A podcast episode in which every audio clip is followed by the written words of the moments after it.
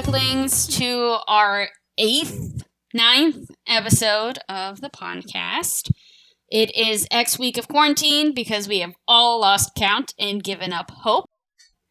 And we're going to be here to talk about competition differences between board games and video games, which is a topic that Mazio brought up. So, Mazio, tell us why you brought up this topic. A huge part of what's driving my personal everything, like the writing, the game development, and the scholarly stuff, is the similarities between video games and tabletop games that both sides of the line seem to be extremely unwilling to kind of admit to and explore. Um, and in that is how the similarities that really go on in the competitive communities and how very, very similar they are despite most people just wanting to say, yeah, they're similar or no, they're not and walk away from it.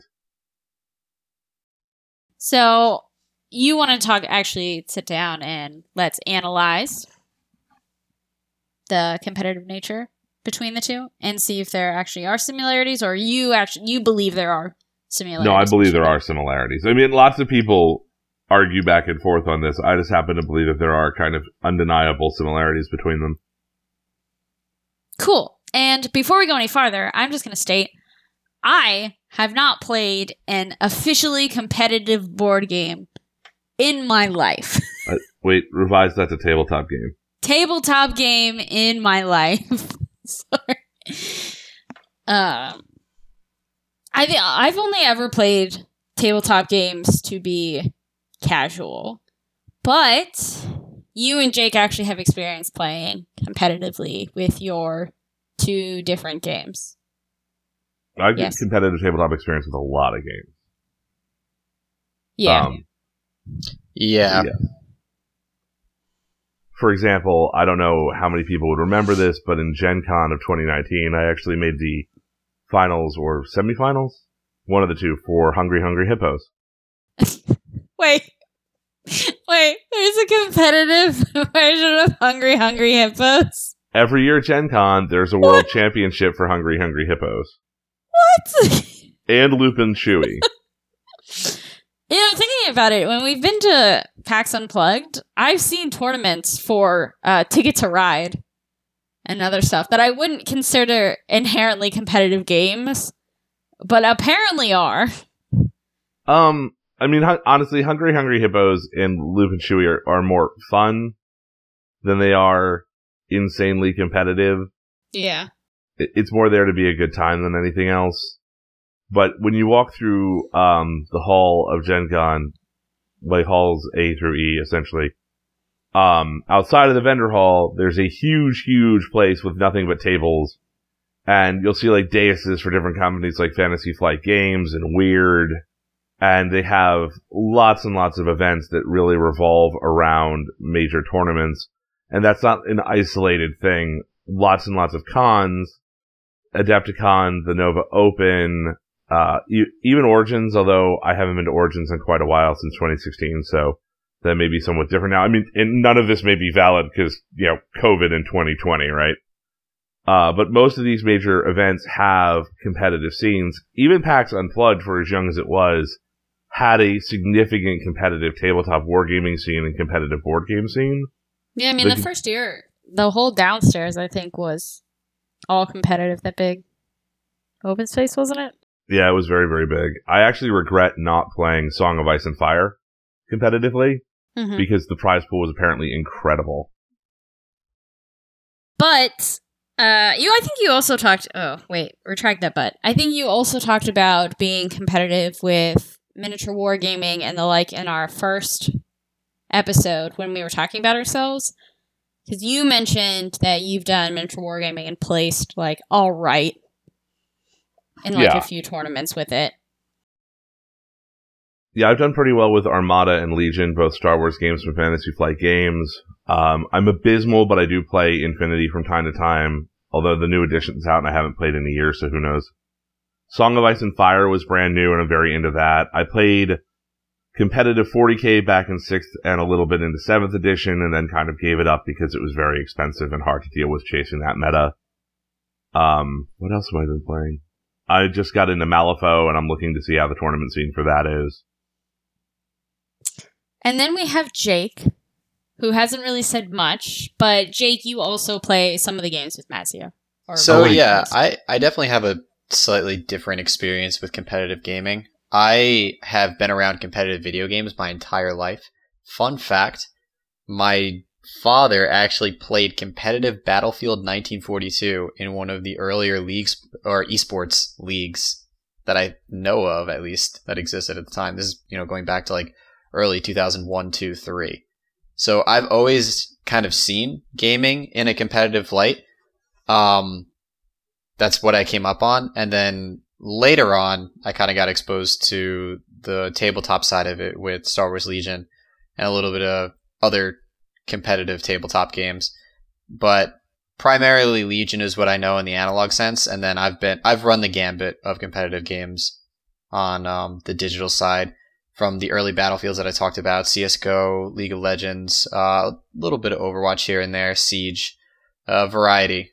So pretty exposed to it on that side. I actually think I am the least exposed to competitive games because again, I haven't played really any competitive tabletop games. And for video games, I've really only done Apex and Overwatch competitively. Well, I've done like MMOs competitively if you ta- if you count like world or guild battles. So I've done that, but that is a very different feel to it. Um, I want to add in that I forgot. Um, I apologize to that community. I'm involved with, although I didn't get to play a lot of competitive Lord of the Rings, the Middle Earth game put out by Games Workshop, um, which has got a great community in the Philadelphia area. Um, in terms of video games, I played League very briefly back in 2010, 2011, 2012. I tried a couple seasons of Heroes of the Storm. I did Overwatch. Um, I think that's kind of it for competitive video games. Like ones that I like took seriously enough to like practice and watch YouTube videos and prep for. Yeah, we were really into Overwatch for a bit. I honestly miss it. I mean, I play a lot of ladder for Magic the Gathering now, which is very fun. Like I've made Diamond a couple times. But that's arena. We should we have to clarify that it's arena. It's fair. It's arena. Uh which is a weird middle ground that I think I want to talk about later is how the competition between Magic at the table differs between Magic on arena. Well, since I have started playing Magic in quarantine, can't help you. Yeah. Well, we have we have experience when we went to PAX East. We played a small pod of Magic. Yeah, I mean, I, Oh, such a you know what? Shit, this would have been like a great episode to ask Jared to be on. Well, I actually was going to say, Dang it. I, I was actually going to say, I think on a very serious level, um, it's probably worth it to put a pin in Magic the Gathering and wait. And, and actually just admit that Magic the Gathering, arena, and tabletopping should probably be its own specific case study for us. Because Okay. one, we have friends that have actually played in Grand Prix, Yeah. and we have access to bigger people with that, but also it's so complicated and there's so, so much to it. yeah. the formatting alone, if you're not familiar with it, it, it it's not like going to play a miniatures war game where they give you a points limit and a number of rounds, or maybe at most a mission packet or something like that. It's like, yeah, so listen, this Match of the Gathering tournament is running this format, and here are the rounds, and here are the start times, and here's how it works. And here's the updated, you know, ban list Ban list. and then it gets more complicated from there. So I want to bring up something that you mentioned, Mazio, I think the first time you were talking. If we're going to put a pin in the Magic the Gathering for now until we have more people to bring on a chit chat about it, because it is a hefty topic. Right. Yeah, I agree. Okay. You said you stopped playing uh, 40k, I think, because it was ex- too expensive to chase the meta. And I think meta is going to be something that unites the two sides uh, pretty firmly, I guess, and like the competitive nature between the two. Because from what I've heard about the tabletop games, is there is a strong meta that exists there, and I already know there's strong metas that exist in video games. Yeah, I think that the meta is one of the major things that unites them, right? The way people play the game by consensus and allow that consensus to have a severe influential factor on the rest of the game is wildly important and pertinent to both sides of this. What's kind of weird is my experience with video gaming chasing the meta is actually in many ways harder um, Then than the tabletop. the tabletop wargaming or and board gaming is its whole other animal competitively. Um, when you get into things like Catan and Scythe, where it's much more about who you're playing and how people are playing at that moment and where the perceived odds are on individual case by case basis and your ability to assess and analyze it in the same way that you would with say chess or go. mm-hmm. But I think the big thing is that both sides, if you take something like Overwatch or League and something like 40K or Star Wars Legion, you know, there's podcasts on all of it, there's YouTube channels on all of it, and really it's a whole bunch of people kind of sitting down and being like, yeah, we think this is consensus best at the moment. Right? And then you have edge cases where somebody looks at the meta and finds a weakness to it. So in Star Wars Legion, there was a really big upset, um, a long while, well, everything feels like a long while ago, but several metas ago, where somebody showed up with Rebel Saboteurs, which was a unit that was not considered meta viable, but the person had practiced and learned to use it for board control and a few other things, and really came in and upset the balance of the meta with it, which I thought was particularly interesting. That the smaller the game, the less likely you are to have a meta upset. And then the mm-hmm. bigger the game, the less likely you are to have a meta upset that is actually pertinent, right? So your group of six in Overwatch might be able to counter a strong tank meta by performing a specific task a specific way, but replicating that to the point where it will influence the meta becomes very, very difficult or in many cases not plausible because that system is a result of teamwork and playing together as well as the abilities and the things that are static within the game. So, one thing that I always end up coming back to when I'm thinking about meta, it, be it in video games or on the tabletop, specifically with Legion, is kind of saying that happens, at least between my group of friends regarding League of Legends, is that meta doesn't matter when you're bronze trash. Yeah. Uh, Same with Overwatch. yeah, and I end up never escaping that. Like I, I play not super meta champs all the time. Um, primarily, my the mid laner that I play right now is Annie, but I'll play Annie in any single role just because I love sitting in a bush and dropping a bomb on you. That's what she does, and it annoys people so much at those low ranks that it really doesn't matter that she falls off really hard into the late game. Um, the meta kind of gets squashed by the micro concerns of the game. And I find that a lot with Legion specifically around like the local scene that Mazio and I play in, where tauntauns, right? the the dreaded tauntauns. You mean my beloved Tauntaun Shu Imperial Those- Scout? I have heard Goddamn so much beasts. about these tauntauns outside of this podcast. These piece of shit tauntauns. I can't even tell you how much of a problem they were for me personally. I'm willing to venture a guess that a better player or somebody playing in a different fashion than myself would have had less of a problem with the tauntauns. But specifically because I like to play slow moving Imperials that cost a lot of money and shoot a lot of guns, it, they would run down the board and eat me alive. He means points, not money. Yeah, yeah. You know, Star Wars Legion is actually very affordable as wargaming goes.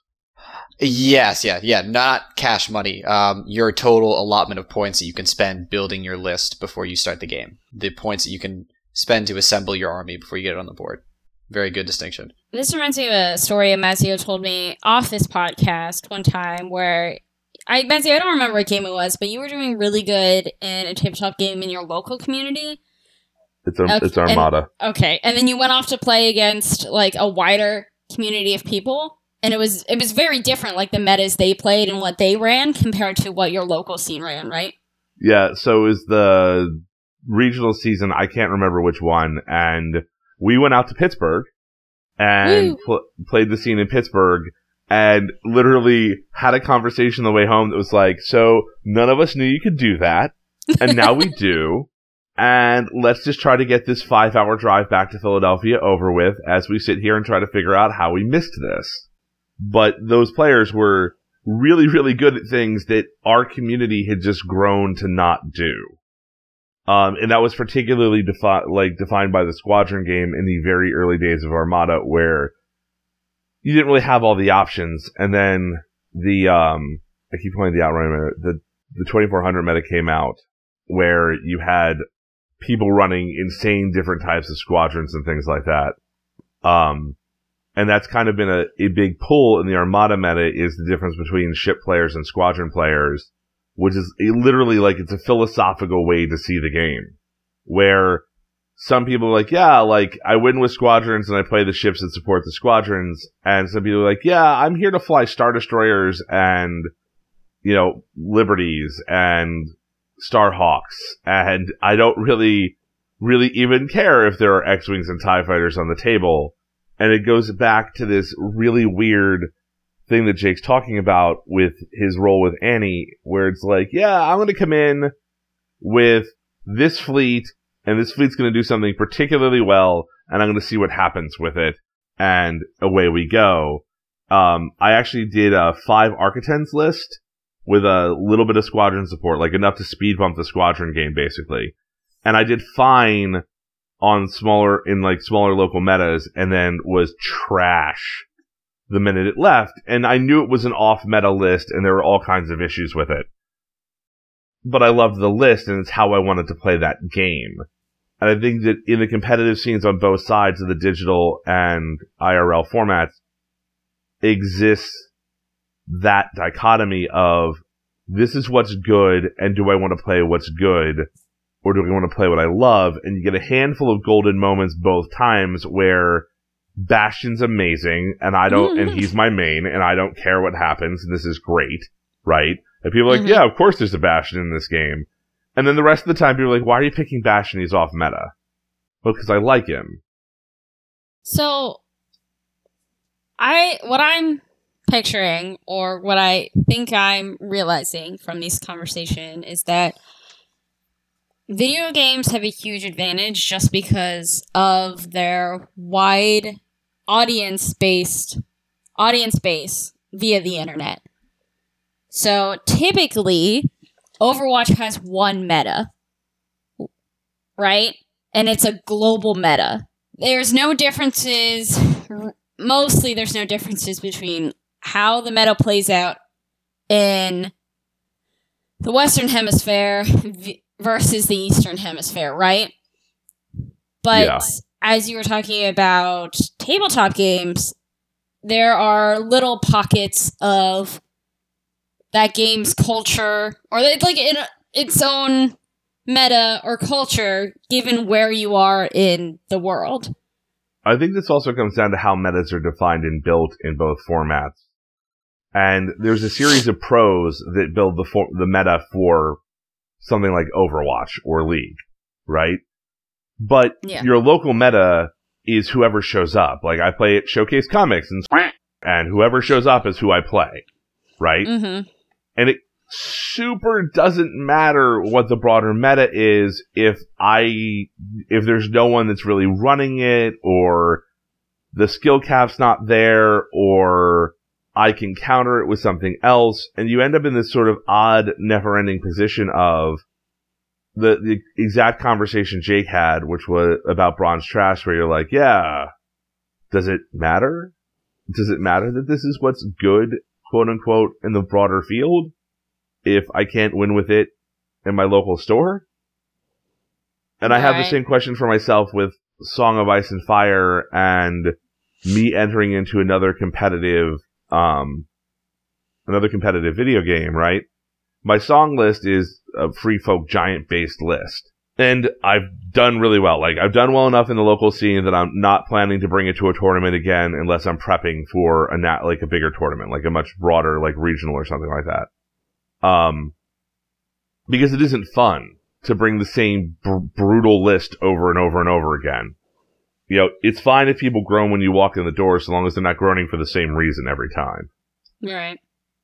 I think Hmm. too there is this idea in competitive scenes where you have a certain amount of players of varying skill cap that show up because you can get games in quickly. If you're married or have children or ha- have severe business commitments, it's a very attractive way to spend your Saturday.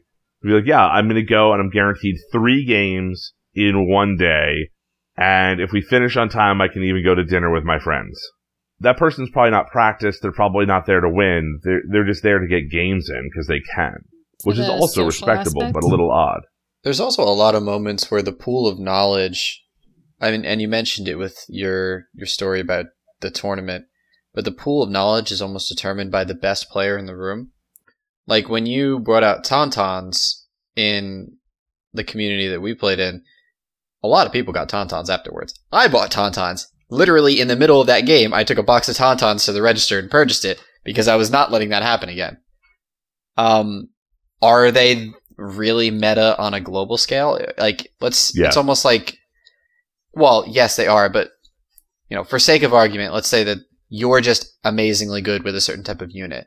It might appear as though the local meta is accurate when in fact it's just that the best player prefers playing these types of things, so they look I- meta. don't call me the best player. That's I, I appreciate the sentiment, but uh, that's wildly inaccurate and very Okay. dangerous. A good player in our community. That's is that is that fair enough? Because I mean, Yeah, I'll take good player. That's fine. I have Okay. enough trophies to prove good player. Yeah, I think that that's fair. Um, but you have sort of the formation of like this local inefficient meta, like relative to the global one, where our pool of knowledge is determined by the high tier players in the store. So we're sort of all led down that line, guided by a few people that are teaching us the game and smacking the shit out of us with tauntauns. So Yeah. it's kind of hard to say. Well, I also think the uh, how do I want to word this? Video games reach a wider audience not just because if you queue up for a game in Overwatch, you could get anybody who's on that server, uh, but also it's broadcasted. From what I've seen, video games are broadcasted a lot more than tabletop games are. They take a lot less to film.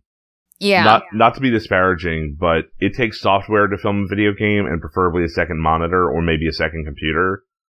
To to film a tabletop game, we're actually setting up to film in my uh, game room, which is I mean technically it's a dining room, I guess, but neither me nor my girlfriend treat it like that. right. And you're talking multiple ring lights, multiple Yep. cameras, a lot of efforts going into shooting that one thing. Right. And I think that also aids to the more localized metas, like what Jake and you were talking about, is that it's hard to see the game on a global scale outside of the big tournaments that happen, which are scattered throughout the year. Meanwhile, video games like League and Overwatch have multiple games throughout the year. Yeah, I think too. You're also looking at a situation where um, reporting is a much bigger issue. A lot of times, the meta is determined by what people read based upon tournament results that they could Yeah. not attend. Like I've never been to the Bay Open or the the Las Vegas Open because they're. I live on the East Coast. Right.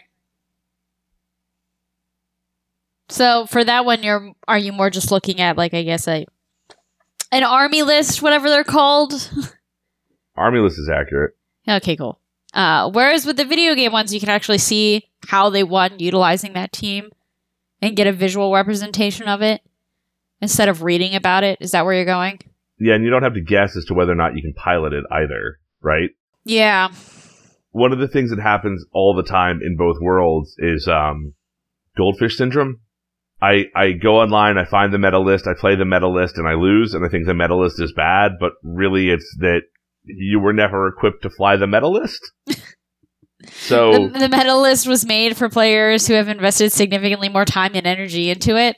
Yeah, and there's a skill cap and an experience cap that goes with it too, and you see that um, in my own performances. I, I'm guilty of it to some degree, where I'll put in the time to make the list or steal a list from the internet and then modify it to my own playstyle, but I don't have the extra reps that the actual top tier players have on a regional or national tournament level. And I, I tend to have problems where like they'll know how to dismantle my list and I won't know how to dismantle theirs. I know we said we weren't going to talk about Magic, but Magic has a global meta. And I think it's because most of their tournaments have switched over to Arena. Yeah, I also think Magic is played frequently enough in enough places that it's almost a video game on paper. Uh, yeah. In so that it- regard. so it's really unique in that is that it doesn't it doesn't share the localized meta like the other board games or tabletop games, excuse me, do. And it really does play more like its video game counterpart Arena. And I can't say if that's just because it has a video game counterpart or not. Or because it's been around so much and is just that widely popular. There's I think also it's a com- oh, go ahead, Jake. Oh, okay. Um, there's also the massive secondary market with Magic that gives rise to this additional massive secondary market of information or pool of information. There's tons of online resources that don't necessarily exist or at least aren't as accessible in a lot of other tabletop games. You can very much, you know, find out which cards are meta right now, like this moment, this week, this release, what have you. And I'm not a Magic expert, so me off if I'm wrong. But Now you're right. It seems like there is much more it's almost close to like a website like op.gg for league where there's up to the minute statistics basically of what builds are good what their percentage win rates are what their play rates are ban rates etc as opposed Oh, to something like like legion which is not it's not really that accessible. It takes you know two-ish hours to play a game. We don't really have statistics on that so quickly if ever. Well, Well, also video games are constantly tracking at that. That's a that's the digital benefit of it, right? Yeah, it's an Is API it- as opposed Well, to like Yeah. transcribing information. Not yeah. to to add into this on top of it, you have things like Tabletop Simulator where the meta of Legion is extremely influenced even before certain things are released because they Oh, are 'cause- play tested in a digital environment. yeah. And that's why things like the ARC Trooper thing happened. Yep. Wherein they literally sold out so hard so fast they couldn't even fill the pre-orders. For certain instances, like on the miniatures market page, I heard that they had to actually refund pre-orders and now they're simply out of stock until March. And this is a video game, uh, this is a video game tabletop game difference that disadvantages tabletop games wherein well, if I want ARC Troopers, I now have to pay eBay prices for them, which are in- incredibly expensive by comparison to the actual MSRP, let alone like a discounted MSRP that you would find on an online vendor. And then add to that the horror show that it is when some people can get something or afford something and some people can't. And that results in the local meta oftentimes or even the national meta um, being dictated largely by like what is and is not available. Well, is it really dis- disadvantageous to the game, or is it just you know not great for the players? Because if you think about it, it corrects a massive inefficiency where Tabletop Simulator eh, altering the meta of Legion is correcting those local metas. Where if ARC Troopers are terrible in the store that we play at, but they're great a couple towns away, people might be driving a couple hours because they're sold out of ARC Troopers over in the middle of New Jersey, but you know down in PA they're on the shelves because people are still playing Tauntauns.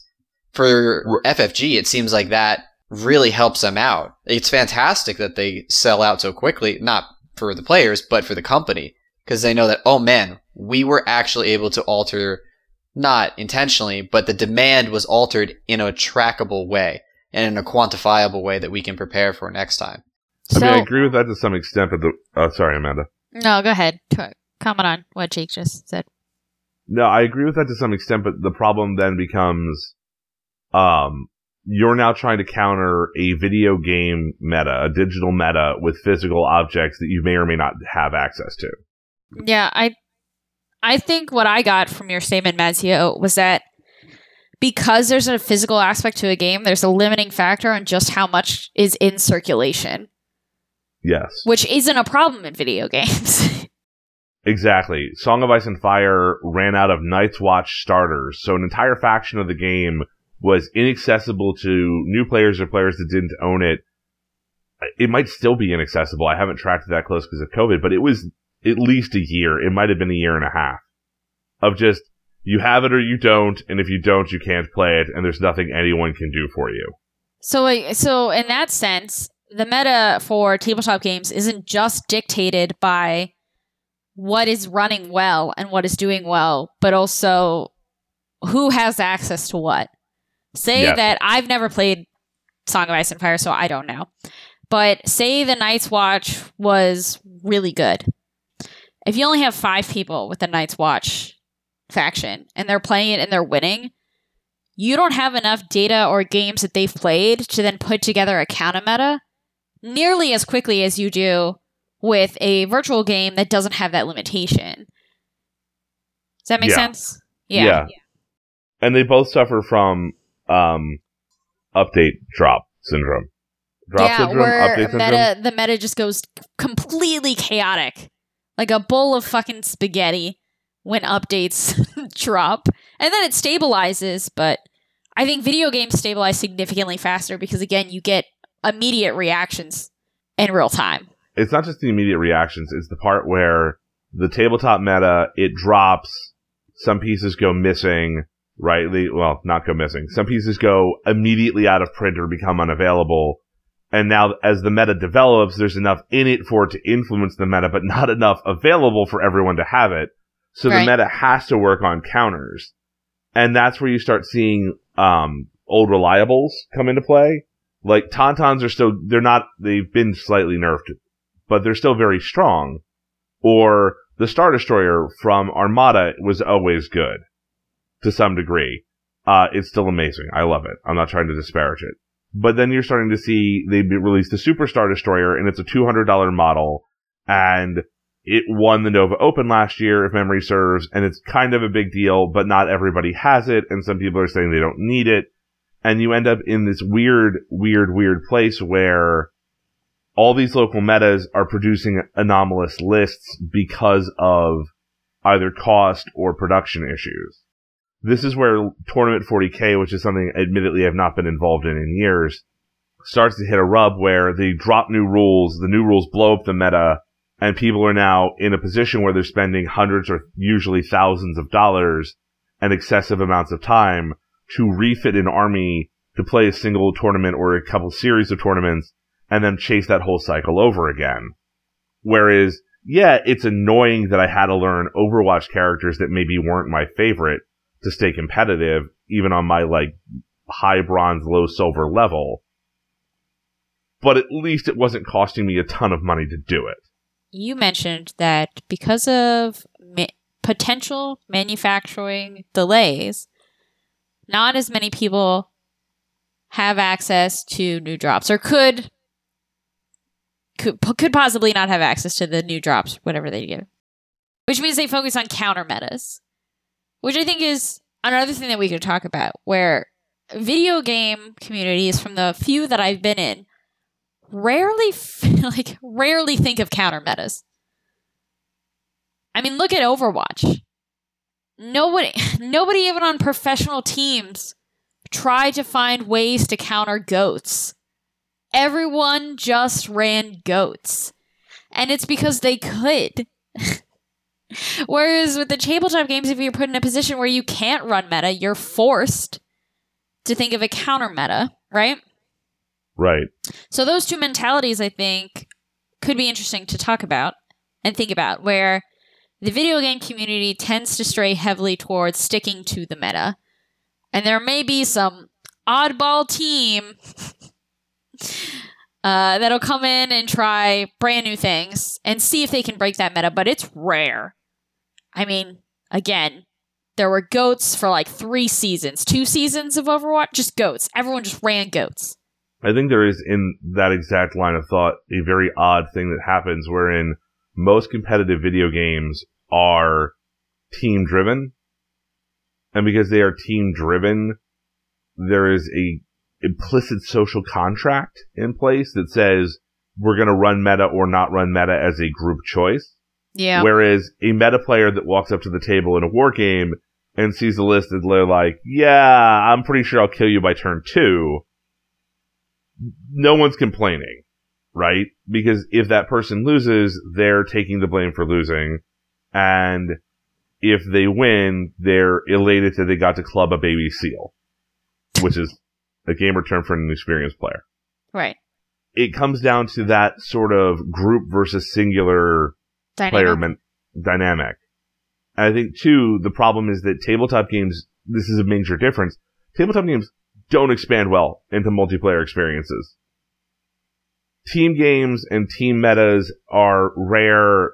Team tournaments are rare. Yes, they do happen. Usually they're side events related to a grand tournament or a grand prix. They're very, very rarely the main event, the thing that counts the most. Um, and I think you're going to start seeing that becoming an issue when this is actually studied and looked at, where it's like, well, team dynamic influences community significantly differently, uh, in a significantly different way than individual players, right? I've seen really good players, like top tier players, come in with a janky list or a fun list or a list they weren't that worried about because they weren't as concerned about winning that day or they just whatever they were feeling and then sit down and have this odd moment of well this is how i did with it and here's where i think the hidden gems are in this off meta idea or this this loose idea you see that a lot in uh, middle earth lord of the rings where the players know each other really well it's a one-on-one contest the whole way in there isn't a lot of concern for what other players are going to do, and there's not a lot of politicking because it kind of doesn't matter. You're just here to play each other. You know, I didn't really think about video games being probably like 90% only team based competitively. Mm-hmm. Relative Which- to that, sorry, go on.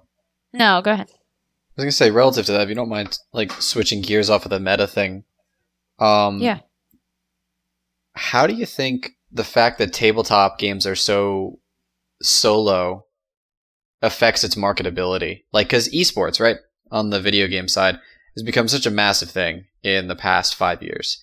We've come from, you know, not early, but the peaks of CS:GO into League of Legends, Worlds at Madison Square Garden. It's it's an insanely new world. Localized teams for Overwatch. Um, that can't really exist without the cooperation that has to happen in these games. The organizations wouldn't need to exist if there were just solo players. So, is there a way to make competitive tabletopping marketable in that sense, or like accessible to a broad viewing audience, or is it just impossible? I think one that's a good point.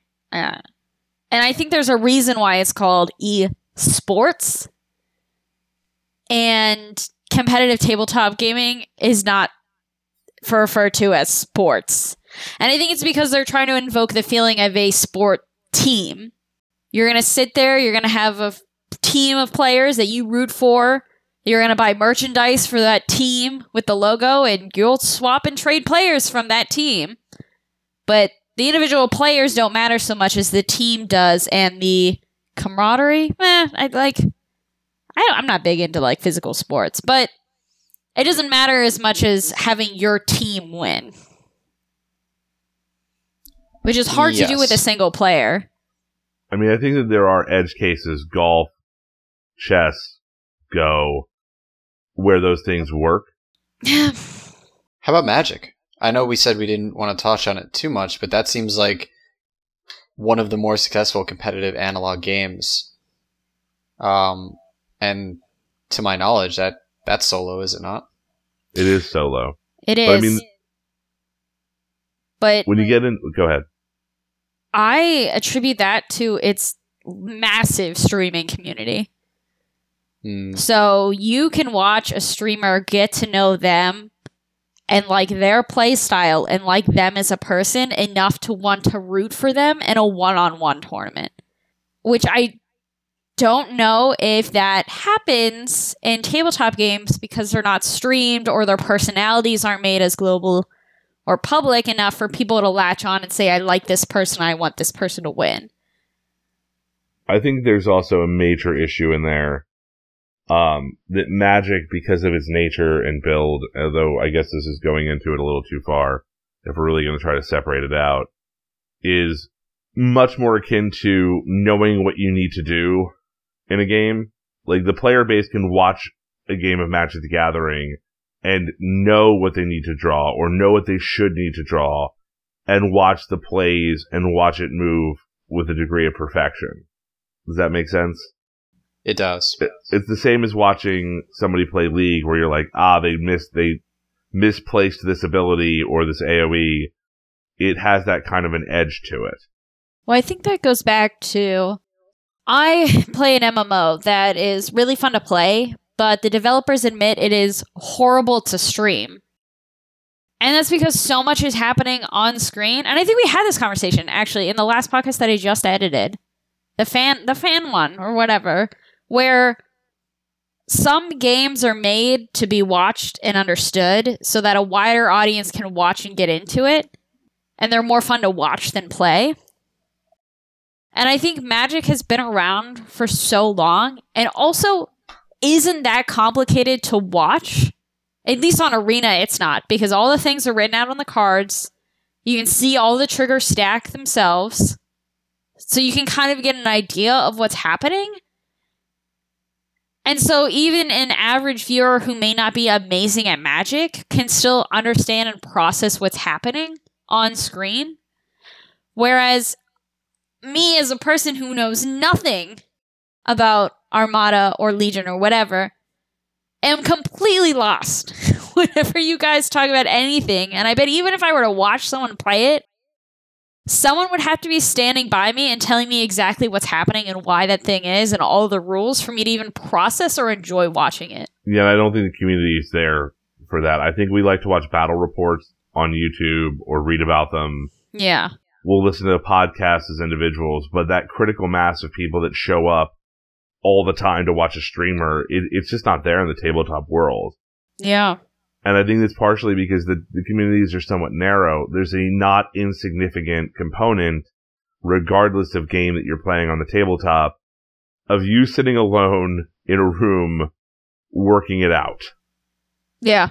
Before you go play practice games, before you go do this, before you go do that, it's group texts and endless theory crafting and you hammering away at something and then showing up with it. I mean, there was a big, big deal when in Song of Ice and Fire, when the Sparrows came out, and my buddy rolled in with a devastating Lannister Sparrows list.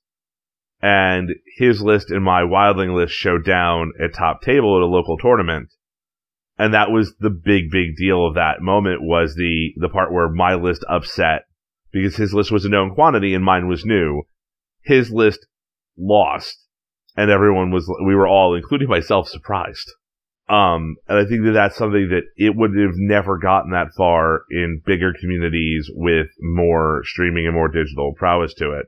And I think that a lot of this comes into the digital incarnations of these games are significantly more difficult to use in most cases without a lot of practice. Does that touch your point, Jake? I think it does. There's another thing when you were when you were just talking about that that I realized is that pretty much all competitive digital games are real time. Oh, yeah. Yeah, whereas I can't think of many real time analog games. Like, I mean, I guess you could say like a chess clock to some extent, but you're still going turn based, turn to turn to turn. There's a lot of time where you're sitting there silently considering, you know, there's there's not motion happening, there's not snap decisions being forced by an external environment, which brings up another point. Part of the real time thing, for example, in League of Legends that drives the game forward is the fact that there is this uh, almost PVE element of the map moving forward with or without your consent, really. Like a dragon Mhm. will spawn, it will give a benefit.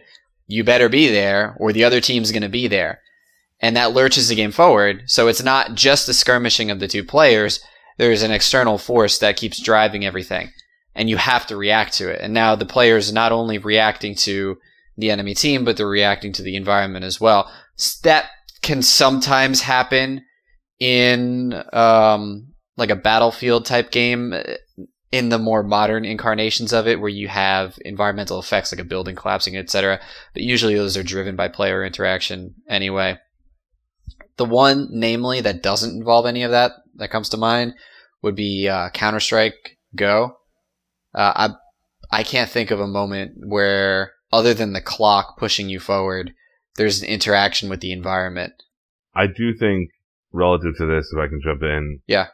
In tabletop tournaments, between rounds, there is a lot of simultaneous consideration of what's going to happen next based upon rankings and things like that, where you'll see players, they're like, yeah, I, I didn't play well enough to get through to the cut, even though there's two games left to go at some of these bigger tournaments where you have like five, six rounds. It's a complicated and interesting thing. So, I think what I'm getting, or what I'm thinking about in relation to this, is that if tabletop games were a sport, they would be more like golf or tennis, where the action isn't very quick paced. There would be like a burst of something happening and then a moment pause. And specifically in golf, you'll see them think about their shot, talk with their caddy for a bit, and then they'll line it up for like a couple minutes, and then they'll take one shot, and then commercial break.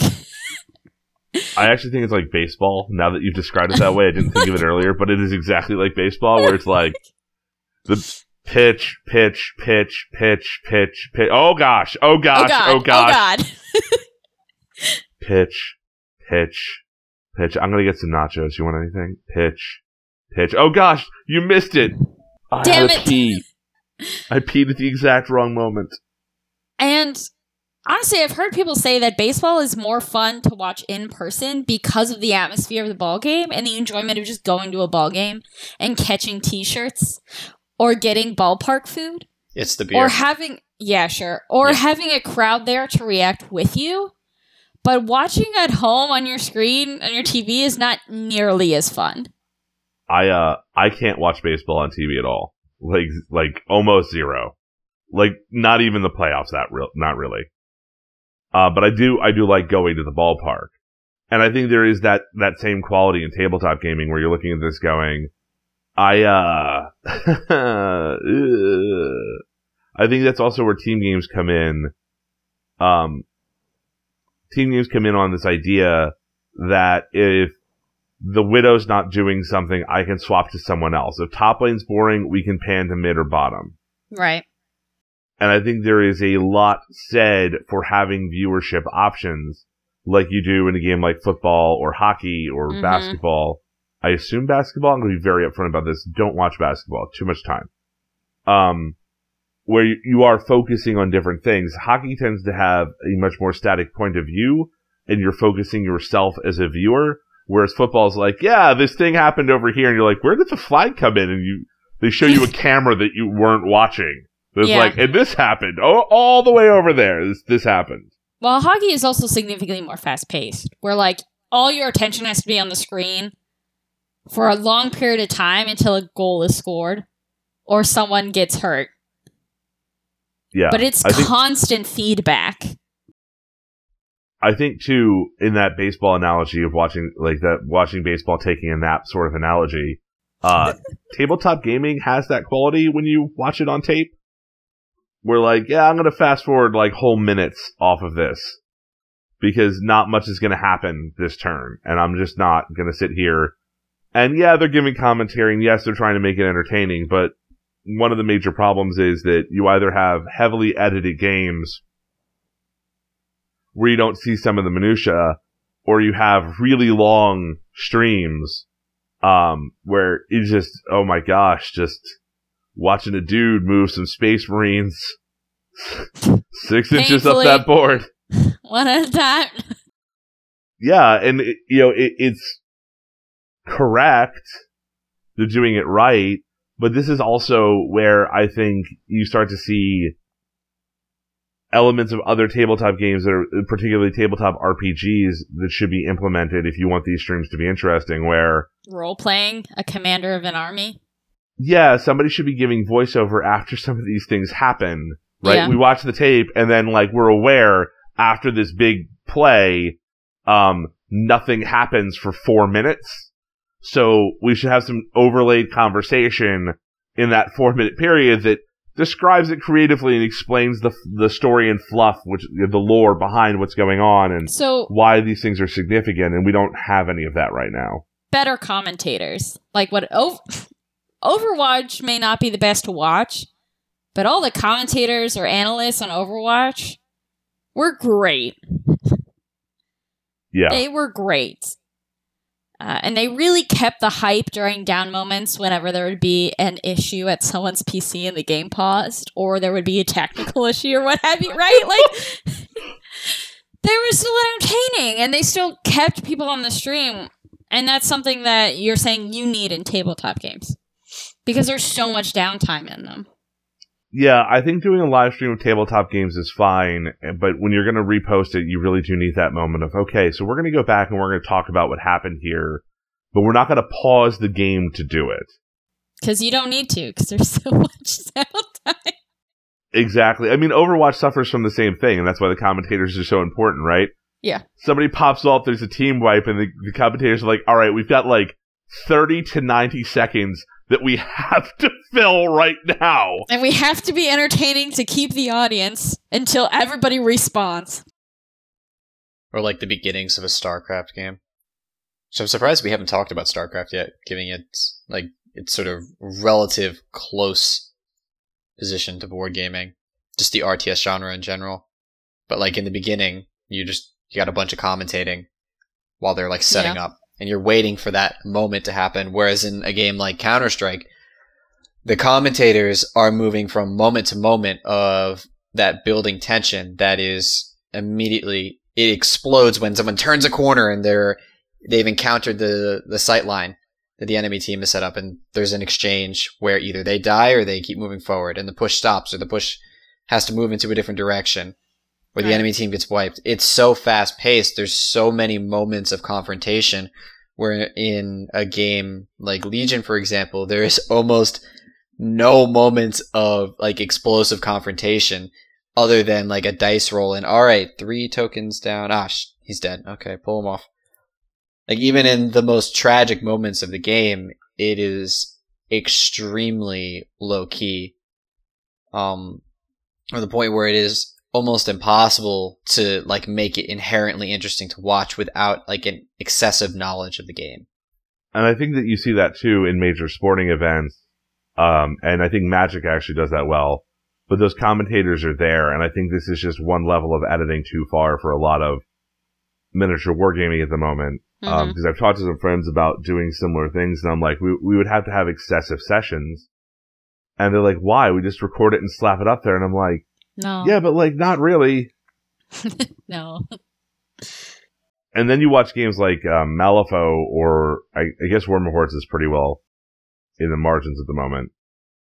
But it's like, yeah, like this is a game where there's a million abilities and every model is somewhat different for the most part. And why is that model not doing this? And why is this other model doing that? And I remember I was playing a game. I can't remember if it was Jake or David.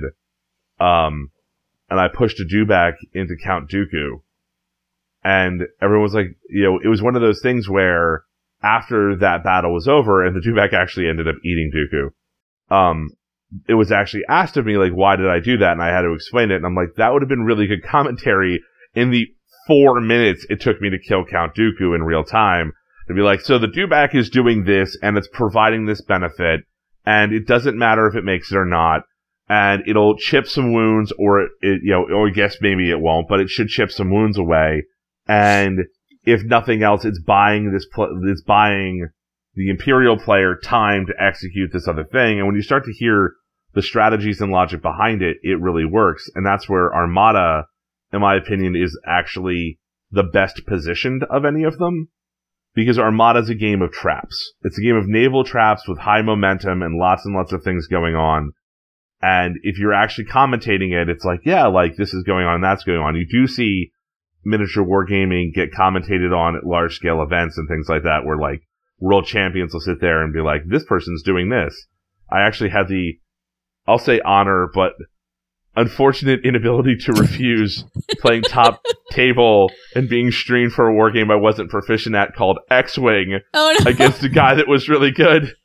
Oh, and Oh, me no. telling them, telling the announcers, you don't want to put me on the table, but you're so, you, you do well in Armada. I'm like, yeah, that's completely different. I'm, I'm just, I'm here because I, I like this game, but I'm not practiced. And they're like, you'll be fine.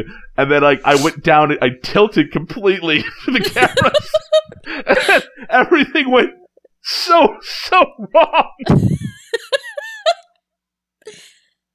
So, to summarize what we've talked about so far and the differences we've talked about so far, is that when we talk about meta, comparing video games and tabletop games, tabletop games, since they don't have as far reach or accessi- ease of accessibility of information as video games, their metas tend to be more localized, whereas video game metas are more global.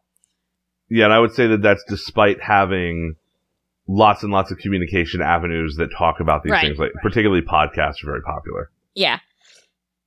Another thing is that the tabletop gaming community tend to think more in counter meta terms, partially due to uh, supply and demand and the inability to procure meta units due to slow production or what have you. Whereas the video game don't run into that because there's unlimited copies of X card online, or there's you like you're never not going to be able to play a character unless someone else on your team has that character already.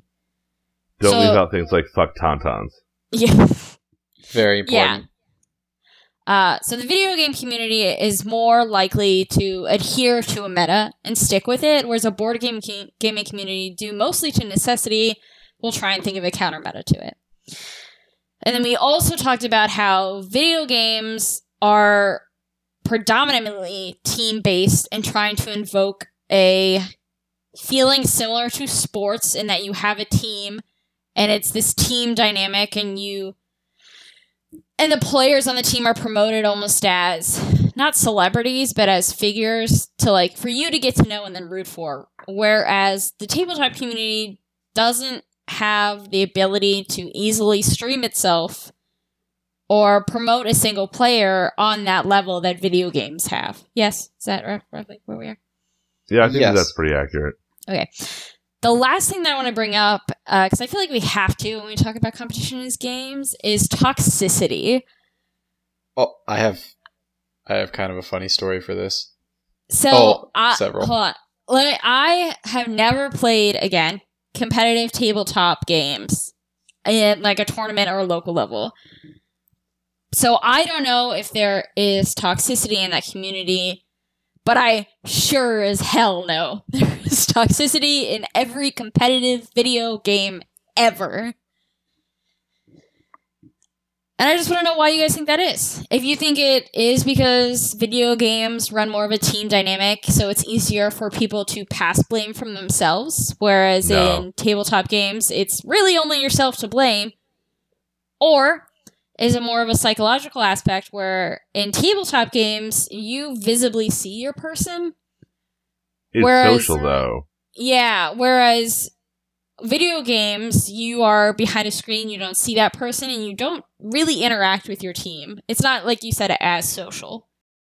In tabletop gaming, you see the same players at the same tournaments. You can't, you can't misbehave. When you see the same people at the same tournaments and you know you're going to see them in six months or three months or what, what have you, you you're not going to act like the biggest jerk in the world because you you still have to like be able to show your face, right? Yeah, there's a physical it- presence you have to you have to physically be there. Well, and, and the other thing is to consider in the broader sense for a lot of these things, the groups get known even if the players do not. So in that same team idea, um, a bunch of people are looking at going to Adepticon and I'm considering going with them to play the Lord of the Rings World Championship. And we would be the Philly people.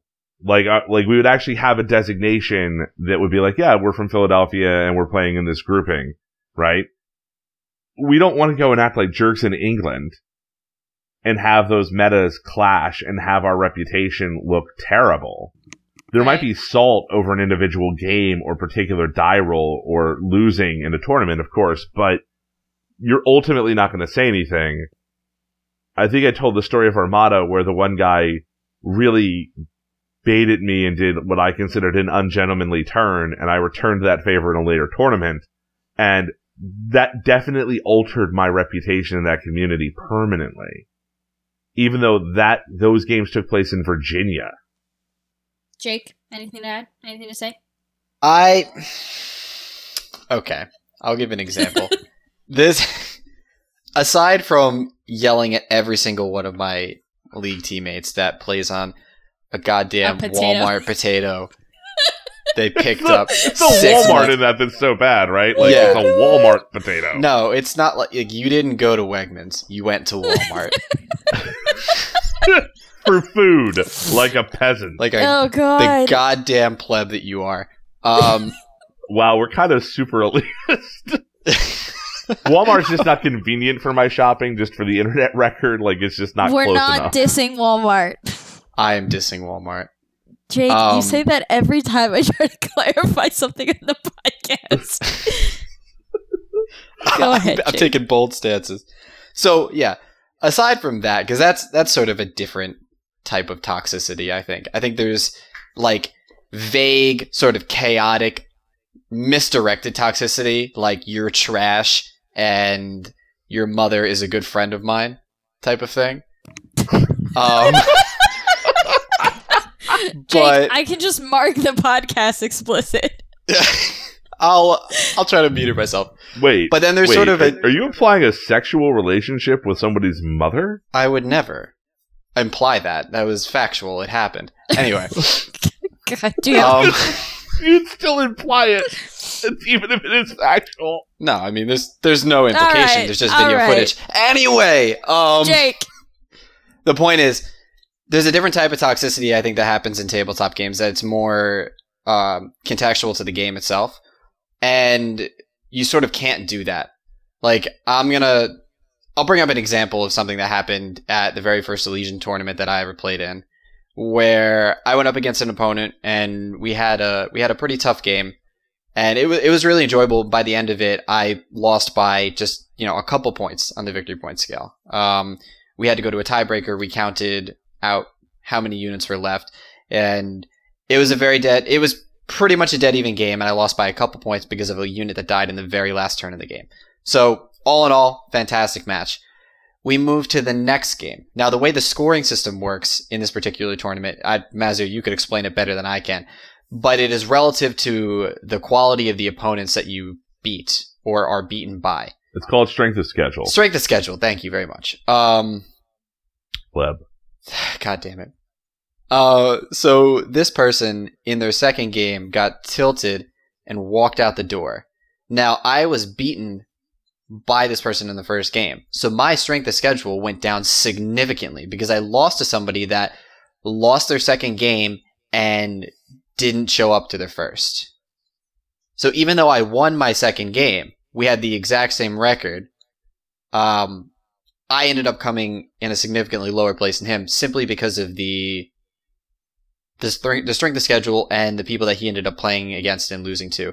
So my personal take on that is that that was a super toxic thing to do and you signed up for a tournament and you need to play it out. And the consequence of that is, you know, whenever I see this person again at other tournaments, I remember that and I, you know, I'm not going to go out and ruin their day, but also I kind of think that was Want a piece to? of shit douchebag move to do, really. Um, in video games, I have no qualms against doing that at all. I was in the Cataways qualifiers for PUBG when they were trying to make PUBG an esport, and we were playing against legitimate pro teams. I laid on the ground in the middle of the final zone in a bush and hid simply to increase my my place in the match. I don't give one single if anybody hated it. My whole team was dead. I was the last person alive. I laid in a bush and I actually eliminated a team, like a professional team who sat in front of me.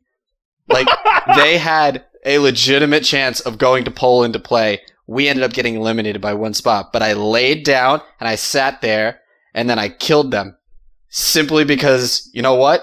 Me getting up one spot is better than you having a real chance to win like in a different country for money. I don't care at all. So it's that sort of like contextual contextual um toxicity. Like it's about the game. And I'm willing to do that when I don't have to see you in front of me. And it is more offensive when you're affecting like an event that I drove to be a part of, that I bought models to be a part of, that there's a significant financial commitment and time commitment to be a part of. You know, I don't know if I told this story in a previous podcast, but um, I was at a local tournament in Maryland, and I had done poorly, and my opponent and I were friends. We had driven down together, and he had done poorly. So we're bottom table, and we're like, well, this doesn't matter at all. And I look at him, and I'm like, do you care? And he goes, no, do you? And I'm like, no, we're not going to place at all. It doesn't make a difference. So what happens is we play a, ah, screw it game. Like a literal, me. Oh, no, no, no, no, sir.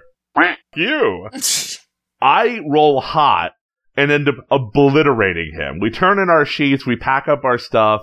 We're literally not paying attention at the award ceremony. We, we take our like participation prize and then we're literally sitting there discussing where to go to eat.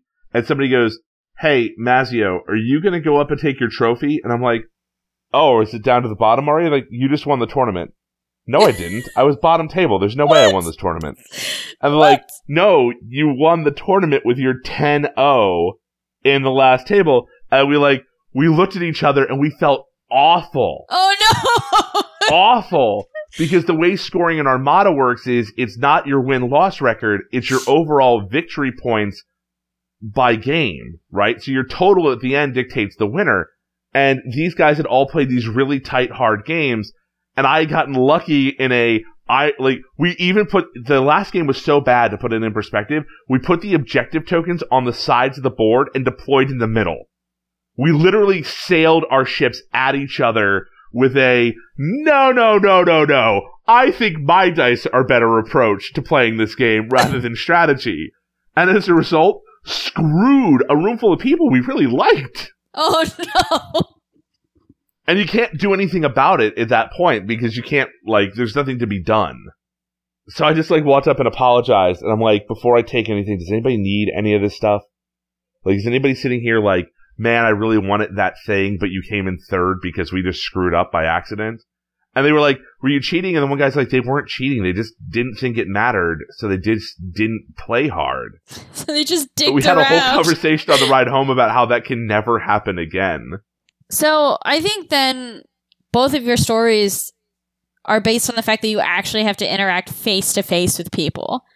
I do, I agree with that, but I also think there is a significant thing worth talking about that I guess we're not going to get to because it's five and seven. There's a significant thing worth talking about in that different games produce different players Yeah. in both environments, but there are categorically games that you can argue are very, very similar in both environments.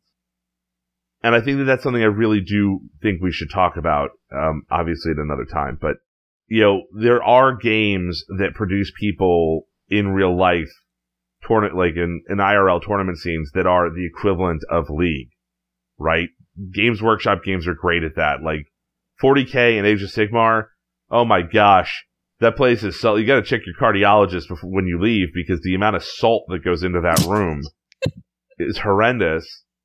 And I, I get it though. Like I, sp- you spend a couple thousand dollars. Some of them don't even paint their own stuff. So like they're paying for the models, they're building them, they're paying someone else to paint them, and then they lose for one reason or another. And like it's table flippingly angry, whereas something like Rings or Song of Ice and Fire, it's much more um congenial. Like the games are like, yeah, no, you you beat the tar out of me, and I don't I don't even know where to begin to like say I had never seen that coming. Um, to the point where if you're good enough in those communities, we we drove out of our way to get Rose Knights for Song of Ice and Fire. If anybody knows what that is, Nope. um, because our pre-order person dropped the ball real hard. Looking at you, Tim. If you could leave that name in the podcast, that would be great. Because Tim. Noted. Um, but we drove out of our way and we paid a premium for them. And when the people in that store who we knew and played against looked at us and were like, so you guys came here to each buy three boxes of these rose knights and all this other stuff. We were like, yep. Like, okay. They went off the shelves and bought the rest of them. They're like, well, obviously if you guys think these are worth having, then we're going to do it. I didn't buy the Super Star Destroyer until I saw what it could do. And I was like, yeah, like $200 seems cheap all of a sudden for what that thing is. But video games don't really have that cost comparison that these tabletop games have. Like, I can understand if you've invested a lot of time and money in your models and your team only to have it lose, why there would be a frustrating reaction to it. But that doesn't really exist in video games. I think that there's actually a different economy of scale in that, you know, tabletop players don't generally brag about the amount of time they've played a game. They'll brag about victories, they'll brag about major losses, they'll talk about their paint jobs, their hobby aspects, building, painting, modification of models, modding. Um, video game players don't consider money. I think video game con- players only consider time. And I think that that's the major frustration point. I know it was for me where it's like, man, I am 300 hours in and I am still such bronze trash that I can't Yeah. even get to, you know, 1100 points on the SR scale. Partially because of the janky way Overwatch is doing SR.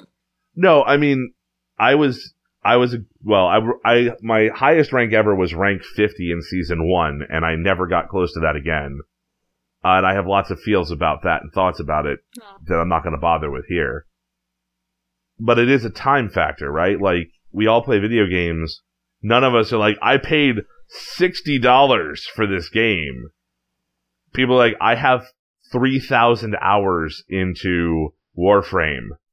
And even when there are massive financial commitments, like for example CS:GO, I mean, there's always that moment in back in the CS days where somebody on the other team had a three hundred dollar AWP and couldn't hit shit, couldn't hit the broadside of a fucking barn with their three hundred dollar AWP skin.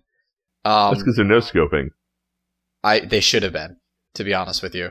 But it doesn't. There's always the, the insult of like, ah, you paid all the money for that skin, you're still trash. But I mean, it. They paid the money for the skin because they wanted the skin, and it has almost no bearing on the enjoyment of the game. I have paid right. an outrageous amount of money on League of Legends between you know acquiring all the champions when I thought you had to buy them instead of using blue essence because I was an idiot, and um, like the skins for them. Uh, I don't necessarily think it has anything to do with my rank or anything to do with that. It's sort of it's very divorced from the entire game itself. Whereas you know Legion, for example, if I spend money on a unit and it's trash, like the tank, the assault tank for uh, the Imperial side, I was The pissed. pressure, yeah. Yeah, I was super pissed when I bought that thing, and not in four games could I get it to kill almost anything. It was complete hot garbage. That was really annoying, and it definitely affected my purchases later on. So, So I think Mazio, you're right, and maybe this is a this will branch off into more topics to talk about on other podcasts, or we can maybe do a part two of this one. But we do have to wrap up this one. well, I have one thing to say. I, I have one thing to say to the the dog shit Ash from the last game of League I played before I started this podcast. I did damn for it. my mother, and her potatoes were for Walmart. Okay. With that, I have uh, I have one thing I'd like to add, in that uh, I'm very excited for the Republic to come out for Armada, and I still love my Tauntauns. I have flashbacks. right, ducklings. Well, thank you for joining us for this episode of the podcast. We definitely have much more that we want to talk about in the future episodes. Not sure if they will be the next one to this, or they will be an episode in the distant future where we come back to this and go more in depth into some of the topics that we briefly brought up in here, or that we just didn't get around to. Uh, if you haven't checked out our other podcast episodes, be sure to check them out. Uh, and if you don't know who we are, especially check out the first episode where we talk about who we are. Uh, and otherwise, we will see you guys in the next one. Quack quack. See you at home, Ash.